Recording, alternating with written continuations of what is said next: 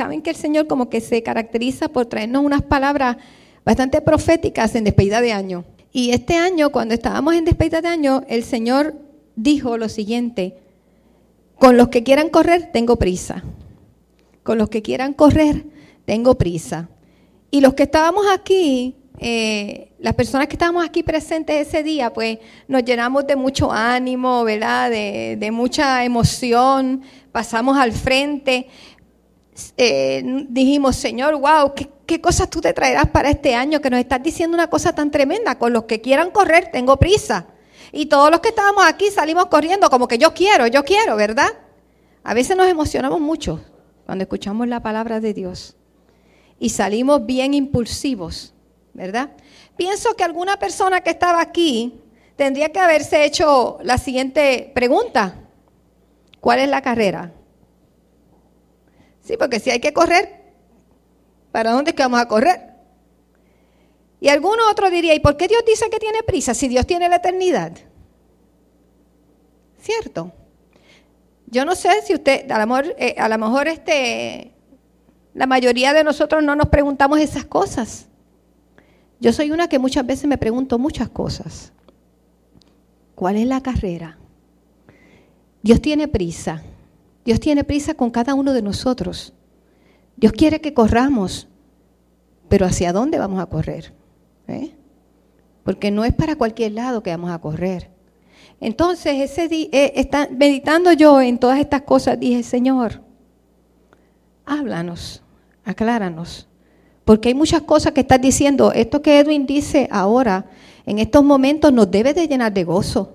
Se están cumpliendo muchas cosas, muchos pequeños detalles de cosas que Dios nos ha dicho por muchos años, que tal vez escuchamos en el pasado y dijimos: wow, aquí, en Arecibo, en medio nuestro, que aquí hay un cuarto con órgano, que aquí se van a sanar la gente, que aquí van a venir ambulancias,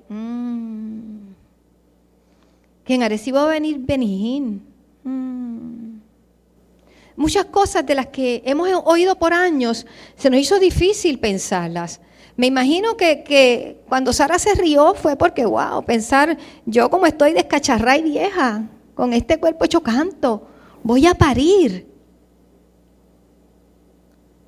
Y miró a Abraham, como dice Efren, y lo vio más canto que ella. Y dijo: de ese viejo y de esta vieja. Las cosas que no se nos ocurren en la cabeza, a Dios se le ocurren. ¿Ustedes han visto qué ocurrente es Dios? Las cosas que Dios a veces nos dice, ¿cierto? A veces nos hace reír, a veces nos hace llorar, pero Dios es muy ocurrente, pero lo que Dios dice, Dios lo hace. Amén. Aunque a veces nosotros pensemos que nada va a pasar, no depende de nosotros. Amén. Mira esto, cuando nosotros salimos por ahí, lo que escuchamos, lo que yo escucho mucho en la calle, lo que usted escucha también mucho es: esto está malo. ¿Usted no ha oído eso? Sí, usted tiene que verlo. Si usted es puertorriqueño, escuchó eso. Esto está malo, caramba. Oye, la cosa está mala, mira para allá. El pecado, cómo está el pecado, Dios mío, cómo está esta generación en Puerto Rico. Esto está perdido. ¿Qué va a pasar aquí? Ya no hay respeto por nada. ¿A dónde iremos nosotros con tanta corrupción? Y nosotros a veces pensamos que esas preguntas son nuestras nada más. Que esas preguntas nos las inventamos nosotros, aquí en Puerto Rico y en estos años. Y yo les voy a decir que estas preguntas están en la cabeza de mucha gente por muchos años. Muchos creyentes se han preguntado: ¿y cuándo será que viene Cristo? Porque la cosa está mala, la cosa está difícil.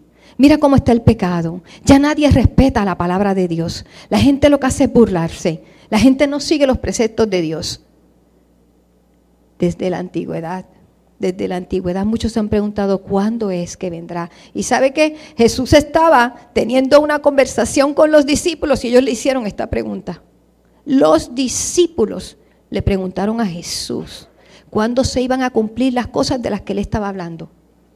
Porque Jesús le estaba hablando cosas que ellos ni entendían. Esto que ustedes ven aquí, todo esto se va a derrumbar, va a ser derrumbado. Y ellos: ¿qué? ¿De qué está hablando? Este edificio, este templo, ¿quién lo va a...? Y Jesús le estaba diciendo cosas que para ellos eran como que, ¿cuándo va a ser esto? Jesús, tú estás diciendo unas cosas ahí, ¿cuándo va a ser esto? ¿Cuándo va a ser que llegue el avivamiento ese del que tú estás hablando? ¿Cuándo va a ser esto de que yo sea sano? De que yo sea sana, de que no vuelva a amanecer una mañana sin saber dónde estoy, ni qué día es, ni tal vez quién es el que está al lado mío. Todavía esa no he pasado. Todavía Efren lo reconozco. Sí. ¿Cuándo será que las cosas que Dios ha dicho van a pasar? ¿No te has preguntado eso? Tú que llevas muchos años en el Evangelio esperando cosas de Dios, ¿nunca te has preguntado, Señor, cuándo tú vas a venir para que se acabe todo este desastre que hay aquí en medio? Los discípulos tuvieron una conversación similar. Mateo 24, 3 al verso 13. Voy a leer. Y estando él sentado en el monte de los olivos, los discípulos se acercaron aparte diciendo, dinos, ¿cuándo serán estas cosas? ¿Y qué señal habrá de tu venida y del fin del siglo? Por las cosas que Jesús le estaba hablando, ellos estaban pensando que Jesús estaba hablando, esto se va a acabar. Esto se va a acabar. Pero miren cómo le llamaban de tu venida. Ellos sabían que Jesús venía, que iba a volver. Miren esto. Respondiendo Jesús le dijo, mirad que nadie os engañe. Si Jesús está diciendo, mirad que nadie os engañe, ¿cuál es la posibilidad? Hay una posibilidad de que podamos ser engañados. Y Jesús le está diciendo a los discípulos, cuidadito, que nadie los engañe. Yo les voy a dar a ustedes unas claves. ¿Sabes que la palabra de Dios está llena de las claves que nos hacen a nosotros afirmarnos en la verdad para que no seamos engañados? Hay mucha gente hoy día que está en confusión. Andan por ahí practicando disparates. Algunos hasta piensan que disparates que practican son bíblicos. Piensan, porque no les ha dado con buscar la verdad en la Escritura. Pero Jesús le dijo, para que nadie los engañe, atención, porque vendrán muchos en mi nombre diciendo, yo soy el Cristo, y a muchos se engañarán. Qué triste, ¿verdad? Si yo no quiero ser engañado, hay una manera bien clara de yo no ser engañado. Me meto en la palabra de Dios, porque la palabra de Dios es la verdad. Ahora, vuelvo y digo, esto cuesta. Meterse en la palabra de Dios cuesta, sacar tiempo, leer, pedirle a Dios que me dé claridad, que me dé entendimiento. No solamente es meterme en la palabra, es meterme en la comunión íntima con Dios. Necesitamos hacer dos cosas, meterme en la palabra y meterme en la comunión íntima con Dios. Los que quieren correr, tienen que empezar a correr, hermanos. Muchos pasamos al frente, pero a veces la carrera la queremos correr sentados. Y no se puede correr una carrera sentado a menos que sea en silla de ruedas. ¿Ok? Amén. Meternos en la presencia de Dios, llenarnos de la palabra de Dios, correr la carrera, cuesta. Hay que pagar un precio. Amén. Pero es la única garantía de que nosotros no seremos engañados. Es la única garantía. Si tú miras alrededor, hay mucha gente, y no digo alrededor nuestro ahora, pero hay mucha gente que hemos visto por los años que estaban en Cristo y hoy no están. Aún pastores, aún ministros, hombres de Dios, mujeres de Dios. No estoy hablando de cualquiera. Estaban en la verdad, pero se dejaron arrastrar por el engaño. Óigame, porque por eso Jesús está haciendo la advertencia. Me tengo que afincar, arraizar en la verdad, arraizar en una relación profunda con Jesús para que ninguna mentira ni ningún engañador venga a sacudirme de donde estoy parado. Dice el verso 6, Jesús está dando las señales de lo que va a estar pasando antes de que llegue, antes de que todas estas cosas sean cumplidas. Y por la razón en cual se tiene uno que parar firme y hacer lo que hay que hacer. Y oiréis de guerras y rumores de guerra. Mirad que no os turbéis, no es tiempo para estar asustado, porque estas cosas se están dando. Si no es tiempo de decir, se está cumpliendo lo que dice la palabra. Amén. Porque es necesario que todo esto acontezca, pero aún no es el fin, porque se levantará nación contra nación y reino contra reino, y habrá pestes, y habrá hambres, terremotos en diferentes lugares, y todo esto será principio de dolores. Cuando yo leo todas estas cosas, a mí me asustan. Yo no sé si usted lo asusta, pero a mí me asustan. Es como un cuadro feo, ¿cierto? No es un cuadro bonito. Sin embargo, Jesús dice, no se turben, no estén confundidos. Todo esto tiene que ser, todo esto va a ser. Afírmate en la verdad, corre la carrera, levántate, pueblo de Dios, hacer lo que tienes que hacer, porque pronto, está cercano lo que el Señor ha prometido para nuestras vidas, pero todas estas cosas tienen que pasar. Amén. Dice, entonces se entregarán a tribulación y os matarán y seréis aborrecidos de toda la gente por causa de mi nombre. Muchos tropezarán. Eso quiere decir que se apartarán de la fe, de la verdad. Negarán al Señor. Entonces se entregarán unos a otros y unos a otros se aborrecerán. Y muchos falsos profetas se levantarán y engañarán a muchos. Y miren ese verso 12, que me interesa que veamos con mucho cuidado. Y por haberse multiplicado la maldad, el amor de muchos se enfriará. Por haberse multiplicado la maldad, el amor de muchos se enfriará. Hoy día estamos viendo en nuestros medios, en nuestro mundo entero, en las noticias, en lo que nos rodea, cómo se multiplica día a día la maldad. Cómo las cosas que antes decíamos, eso no es correcto, hoy decimos, bueno, no, fíjate, si lo miras desde este punto, como que la idea del ser humano, de lo que era malo y de lo que era bueno, esto es blanco y esto es negro, hoy día está en tonos grises. ¿Ve? Porque la maldad se ha multiplicado tanto, dice ahí, que el amor de muchos se enfriará, el amor hacia Dios se enfriará, el amor hacia los hermanos se enfriará. Y cuando el amor se enfría, eso quiere decir que se murió. ¿Usted ha tocado algún muerto alguna vez? Yo he tocado a algunos muertos de la familia, ¿verdad? Y están fríos porque no tienen vida. Porque donde hay vida hay calor. ¿Ve? Donde hay vida hay calor, pero el amor de muchos se enfriará, se morirá. Se morirá, ¿por qué? Porque a causa de la maldad empezaron a mirar lo que estaba a su alrededor y en vez de tener cuidado, de andar alertas, de escuchar las advertencias de la palabra de Dios, en vez de correr la carrera correcta, se sentaron a mirar y a esperar.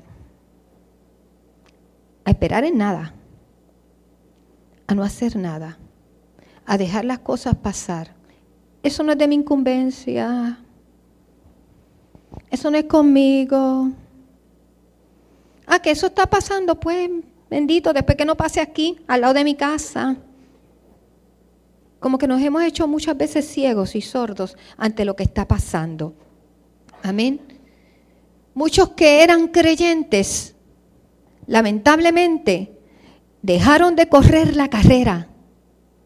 Empezaron a mirar la maldad que se había multiplicado. Óigame, y les empezó a gustar. Empezaron a abrirle un lugarcito, un espacio. Y hoy día se proclaman y se autoproclaman ateos.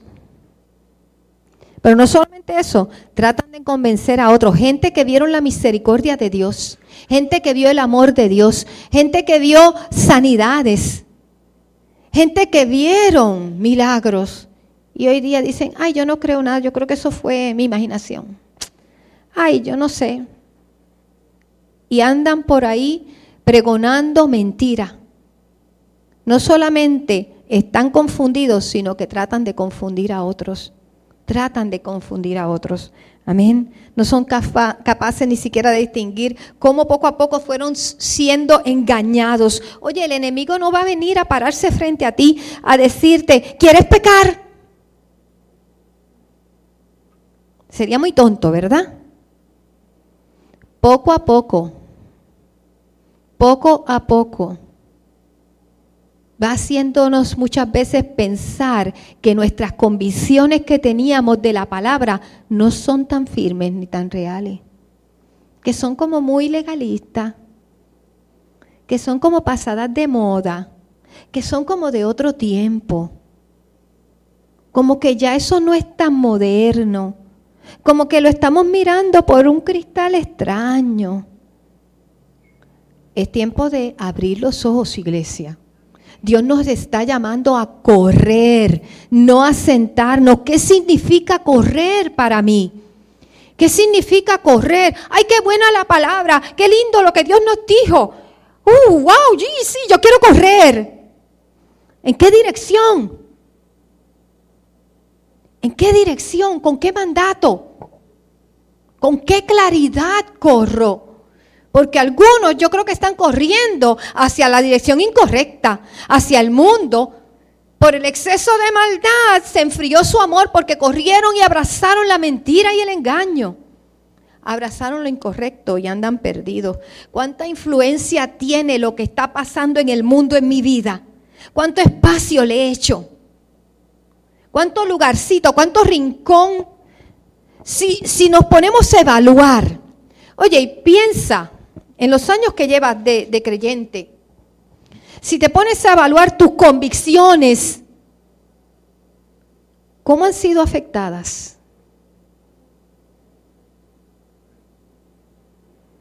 ¿Nos estaremos tragando el camello? ¿Colando el mosquito y tragándonos el camello? ¿Habremos empezado a ceder terreno? Porque todo el mundo dice que esto es correcto y yo soy la única que digo que es incorrecto. Es que tú estás loca. Es que tú eres muy legalista. Es que tú te crees que todo tiene que ser como dice en la Biblia. Pues claro, ¿y de qué otra manera puede ser? Ahora, pero algunos decimos, óigame, a la verdad que sí, para estar en paz con esta gente, está bien. Empiezo a mover convicciones y abrir espacio. ¿Para dónde es que voy a correr la carrera? ¿Cuántas de mis convicciones han cambiado por la presión de la gente que está alrededor, por la presión de los compañeros de trabajo, por la presión de la familia mía inmediata, por la presión de los vecinos, por la presión de los medios noticiosos, de lo que me rodea? ¿Cuántas de mis convicciones yo he dejado sabiendo que están en la palabra clara, pero para no ser el ridículo o la ridícula, que siempre está parado en el punto ese, que es controversial con los demás, la cedo y me quito y me callo la boca y me muevo a un lado y cierro la boca y no importa, que digan, ay, que hagan lo que les dé la gana y se vayan todos al infierno? ¿A eso que me está llamando el Señor? Yo creo que estamos en un tiempo fuerte de confrontación de Dios, donde o nosotros nos paramos firmes y declaramos la verdad de Dios donde quiera que estamos, o nosotros vamos a vender nuestra verdad, porque la maldad se ha multiplicado tanto que el amor de muchos se enfriará. Y por callarnos a veces la boca y no ser controversiales y no ser el que está trayendo la incomodidad en el grupo, estamos permitiendo que el enemigo se meta y arrastre vidas al infierno. Qué feo. Muchas veces hemos cambiado nuestra verdad. Y a lo que le llamábamos malo, hoy decimos, no es tan malo. Y a lo que le llamábamos malo, hoy decimos, eso es bueno. Porque hemos ido dejando convicciones. Dios nos está llamando a sacudirnos. ¿Por qué Dios nos dijo que corriéramos? Si Dios nos mandó a correr es porque no estábamos corriendo.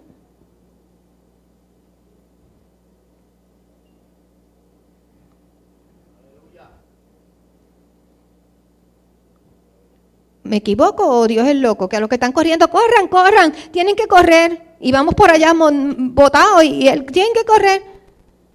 No. Cuando Dios nos está llamando, abriendo los ojos a algo, es porque no estamos ahí. Amén. Verso 13, mire lo que dice. Mas el que persevere hasta el fin. Óigame, la palabra perseverar en algunas versiones es mantenerse firme, soportar bajo maltrato. En inglés, una de las definiciones dicen suffer, sufrir con calma, aguantar, ¿verdad? El que persevere hasta el fin. La carrera no se acaba hasta que la gente no llegue a la meta.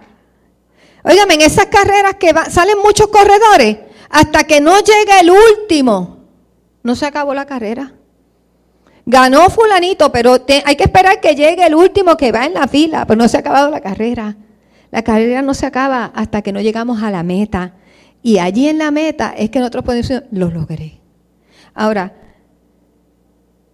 yo no sé si tú puedes entender, y yo sé que tú eres más inteligente que yo, que hay cosas que el Señor está sacudiendo dentro de nosotros.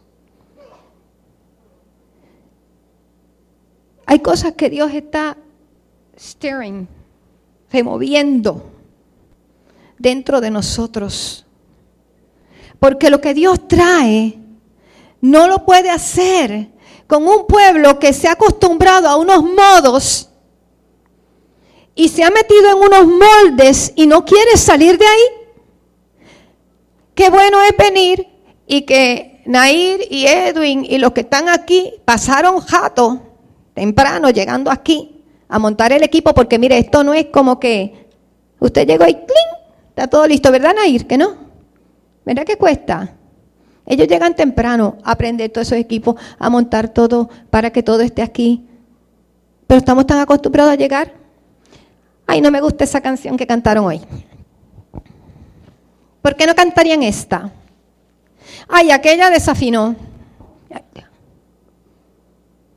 Dios santo, nos hemos metido en unos moldes, nos gusta que otro haga el trabajo, y nos hemos convertido en vagos, que otro ore por mí, ora por mí. Ay, a mí me encanta que oren por mí, de vez en cuando le digo, ora tú.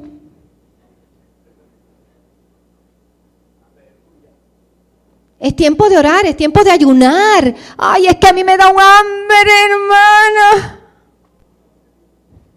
Pero quiero correr. ¿Cuál es la carrera que queremos correr? Si no estamos dispuestos a sacrificar nada, si no estamos dispuestos a decir, mira, quiero estar ahí, pues vengo a los dichosos ensayos, aunque, ay, yo quería ver a esa hora en la novela. Y van a hacer ensayo. Ay, yo mejor me salgo de ese grupo. Eso no es lo mío. Van a orar los martes. Ay, pero a esa hora es que dan mis programas favoritos. Yo oro en casa cuando me acuerde. Si es que me acuerdo. Y si no, el Señor conoce mi corazón. No estamos dispuestos a correr ninguna carrera.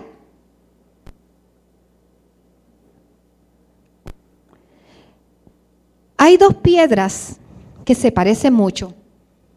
La circonia y el diamante. ¿Sabes lo que es una circonia? Es linda, ¿verdad que es linda? A cualquier tonto como yo lo engaña. Tú puedes traer una sortija así, decirme que es un diamante, yo la miro y digo, ¡ay, qué lindo!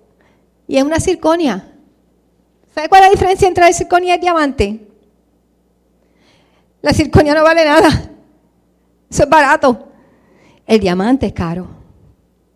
El diamante es una piedra bien cara, tiene mucho valor.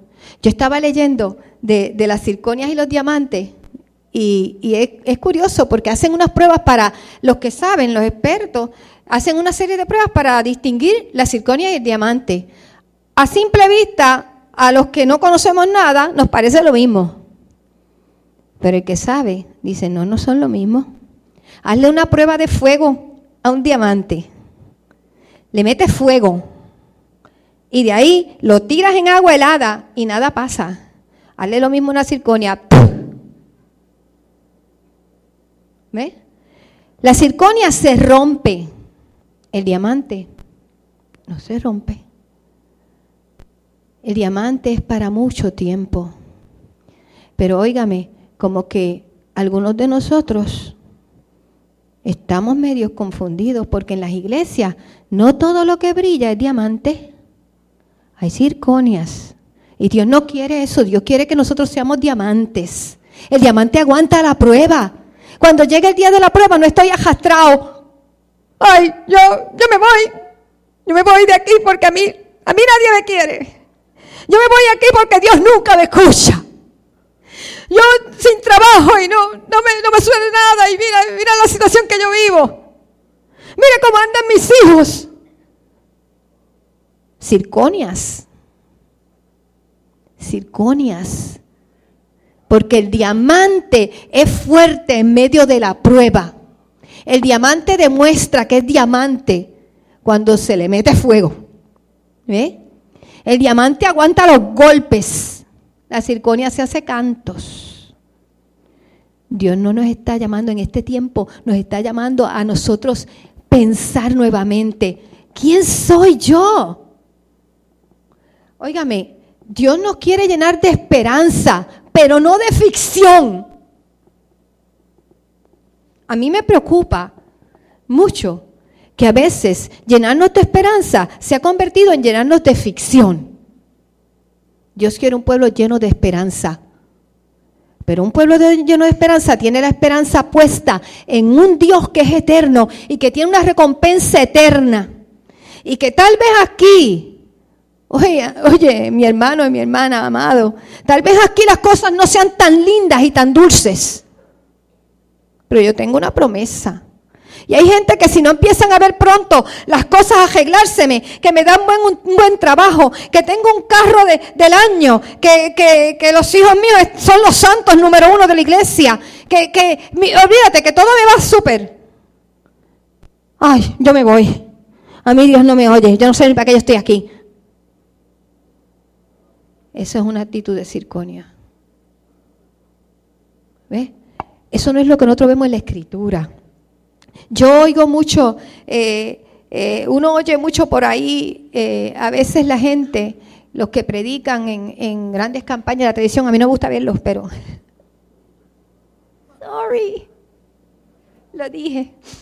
Yo no soy muy amante de ver gente predicando ahí en la iglesia, en la televisión, porque muchas veces hablan unas cosas que yo digo, Superman, Superniña, hello, Wonder Woman. Se habla de un evangelio de millones. Se habla de un evangelio de riquezas. Se habla de un evangelio de muchas cosas. Y yo digo, no se me parece mucho a los hechos.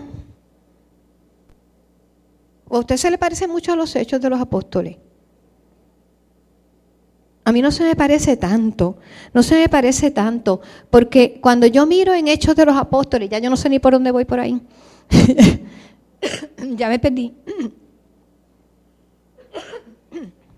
Yo veo una iglesia perseguida, yo veo a un Pablo enfermo, que no es un hijo del diablo porque está enfermo, sino que Dios le dijo, no te voy a sanar nada, bástate mi gracia. ¡Qué terrible! Porque a veces la Biblia dice que el Señor compró nuestra salud con sus llagas, pero a Pablo le dijo, no, bástate mi gracia. Uy, eso sería el diablo que se lo dijo. A Esteban está ahí el pobrecito testificando de Cristo. ¿Y qué le pasó a Esteban? Ahí mismo testificando de Cristo lo apedrearon hasta la muerte. Óigame, pero Esteban, mientras lo apedreaban, ¿qué veía? La promesa de él. Se abrieron los cielos. Mientras ellos están matando, Esteban solamente está viendo a Cristo sentado y sigue hablando. Y ellos más javiosos, tontos, y él viendo al Señor. Pero nosotros no. Si me duele un callo, ya yo estoy, no vengo a la iglesia porque estoy enojado, porque Dios no está haciendo, me está asando el callo. Es tiempo de nosotros empezar a reevaluar. ¿Cuál es nuestra actitud con el Señor? Porque nos quejamos tanto. Vivimos una vida que sinceramente, cuando yo miro la vida de aquellos siervos del Señor que están en la Escritura, en ese Nuevo Testamento, en esos hechos, yo digo, wow, qué distante nuestra vida cómoda, llena de quejas, de una vida de dolor y de agradecimiento, sabiendo quién era el Señor para sus vidas. Amén. El verso 13 que acabo de leer y volví a saltarme de él, ¿verdad? Decía que el que persevere hasta el fin será salvo. Y a veces una expresión como esa nos puede causar a nosotros un poco de temor. El que persevera hasta el fin será salvo.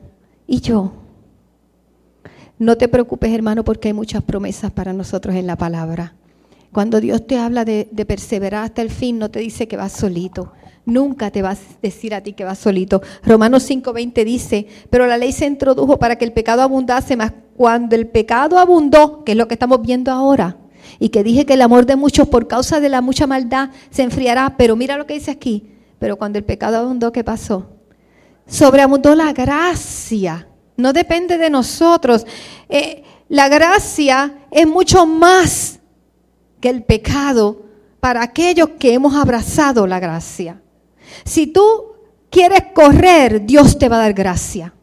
Y gracia es el favor gratis. Gracia es gratis. ¿Ve? Es el favor de Dios que está a tu lado para darte fuerza. Si nosotros queremos. Fíjate que ahí está. Todo lo que nosotros necesitamos está a nuestro alcance. Si nosotros decidimos estirar nuestra mano y decir, Señor, yo quiero. Señor, yo soy de los que quiero. Yo me agarro a tu gracia. Yo sé que hay que perseverar. Yo no voy a perseverar en mis fuerzas, porque la fuerza es mía, bendito sea el Señor. Yo persevero con la fuerza tuya. Yo corro con la fuerza tuya. Yo me agarro a la gracia tuya. Ahí yo me meto, debajo de tus alas, Señor. Hay gracia y favor para aquellos que decidan correr.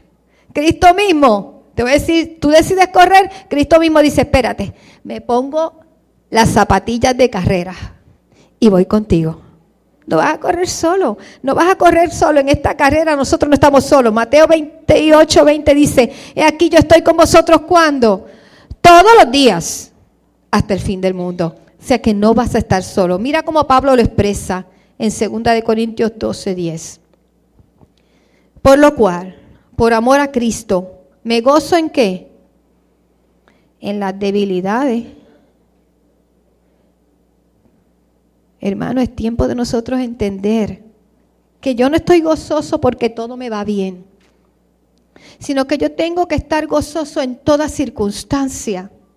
Cuando viene la enfermedad, yo tengo que estar gozoso. Cuando estoy sano, estoy gozoso. Cuando estoy ganándome buen billete, estoy gozoso. Y cuando no hay el billete, tengo que estar gozoso. Así es que se corre la carrera. Pablo dice, ahí yo me gozo en las debilidades, en afrentas, en necesidades cuando no hay, en persecuciones cuando me tratan de acabar, en angustia, en dolor, en lágrimas, porque cuando soy débil, ¿en qué? En mi carne. Cuando soy débil, entonces soy fuerte, pero no fuerte en mi carne, fuerte en Cristo. Esta fortaleza no proviene de nosotros. Amén. Humanamente somos débiles, pero en Cristo somos fuertes. No depende de que yo tengo fuerzas para correr, depende de que Él dijo que va conmigo. Amén. Que yo, dentro de mi debilidad, me agarro a Él. Porque si fuera por las fuerzas mías, no llego a ningún lado. Y yo les aseguro que yo muchas veces estoy bien débil, que no me puedo ni parar. Esos días que yo siento que no puedo estar ni de pie, que tengo que estar acostada de tan débil, yo sé que Él está conmigo, que Él es mi fuerza. Ni siquiera para correr esta carrera, para correr una carrera que es eterna, que es mucho más allá. Amén. En los 41 años que yo llevo en el Evangelio, muchas veces yo me he tenido que parar para reenfocar. porque de pronto se me ha confundido la visión y estoy mirando a las cosas que no son las importantes. Y muy probablemente a ti te ha pasado. Muy probablemente a ti te ha pasado, porque en el caminar en Dios a veces nosotros nos desenfocamos. A veces escuchar tanto, y quiero aclarar que yo creo en la prosperidad, yo creo en la sanidad, yo creo en que Dios ha salido a hacernos bien a nosotros, que hay grandes promesas sobre nuestras vidas, pero a veces nosotros nos hemos enfocado en eso. Yo, Lucy Tejera, muchas veces he puesto mi vista en eso, en las cosas. Y la meta correcta se me ha desenfocado, se me ha salido de lugar. Y cuando yo me desenfoco de la meta, mi carrera no está muy derecha, no va al lugar que es. Voy corriendo en una forma incorrecta, porque le he dado la importancia a esto. Entonces, si no me siento sana, algo pasa aquí. Y si no están las cosas económicamente bien, algo pasa aquí extraño. Tengo que orar más para que vengan los chavos. Tengo que orar más para ser sana. Entonces se convierte en mi meta, lo que no debe ser mi meta, porque todo esto son añadiduras que el Señor nos da. Nosotros tenemos una carrera por delante, se llama la voluntad de Dios. La voluntad de Dios para tu vida y para mi vida. ¿Conoces la voluntad de Dios en tu vida? Si no, lee la palabra. Ahí está. En la palabra está todo claro. Lo que Dios quiere para nuestras vidas. Dios quiere que tú y yo vayamos donde está el enfermo y oremos por él para que sea sanado. Dios quiere que el que tiene hambre le demos la comida. Dios quiere que le prediquemos el evangelio a los que no lo conocen para que no se pierdan. Hay una serie de cosas que Dios dice a su pueblo, que Él está esperando de su pueblo que hagamos, pero nosotros estamos muy enfocados en nosotros mismos. Nos hemos convertido en el centro. En el centro, y todo es yo, a mí y para los míos. Yo, a mí y para mis intereses. Esa no es la carrera que el Señor nos está llamando. Todas nuestras cosas están en las manos de Dios. Y Dios no se olvida de tus necesidades. Te olvidarías tú de los hijos tuyos, de la necesidad de tus hijos. Nunca lo vas a hacer. Dios, que es un Padre perfecto, mucho menos. Pero a veces Dios quisiera que nosotros mirásemos alrededor lo que es su voluntad, lo que es su obra, lo que es lo que Él quiere. Y no miremos tanto para donde nosotros, porque nos hemos convertido en el centro del universo. Y en toda la importancia la tenemos puesta en nosotros. Y en lo que yo quiero. Y en lo que no tengo. Y en lo que quiero tener. Y en lo que me falta. Cuando hay tantas cosas que el Señor está esperando que nos levantemos a hacer por otros. Por otros. Porque en este reino hay que servir. Pero estamos queriendo ser servidos muchas veces. Amén. Aleluya. A veces pensamos que a los cristianos no nos pueden pasar cosas malas. Todo es gozo. A mí todo me tiene que salir bien. Porque si no, ¿dónde está Dios? Oye, y yo no sé qué pasó con Gille, que le mataron una hija. ¿Te acuerdas? Y fue a la cárcel a perdonar a aquella persona que le mató a la hija. ¿Por qué? Porque Gille no tenía a Dios. Está corriendo una tremenda carrera, ya él está con el Señor. Amén. Ya él está ya con Cristo. Pero nosotros tenemos que empezar a mirar las cosas de una manera diferente. Nosotros queremos correr una carrera. Una carrera que el Señor nos ha llamado. Yo sé que tú la quieres correr. Yo la quiero correr. Yo quiero hacer esa carrera, pero la quiero hacer correctamente. Y yo sé que el Señor está de mi lado. Que el Señor me da la fuerza para yo hacer la carrera como es. Para que cuando pase un tiempito, yo diga, wow, allí yo empecé, pero ya yo no estoy allí. Allí yo empecé, allí fue la línea de arranque. Pero ya yo no estoy allí. Yo he ido corriendo haciendo la voluntad del Señor. Y Dios dice, muy bien, sigue, sigue, sigue, que vas bien. Yo estoy aquí contigo. No nos quitamos las zapatillas. Síguela, síguela, que vas bien. Algunos corren más lento, otros corren más rápido, ¿verdad? Lo importante no es cuán rápido corres, lo importante es que te mantengas en la carrera. Lo importante no es salir y llegar en 2 segundos a la meta, lo importante es que te mantengas corriendo.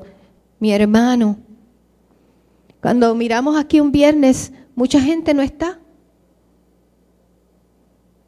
Y tendrán sus razones, ¿verdad?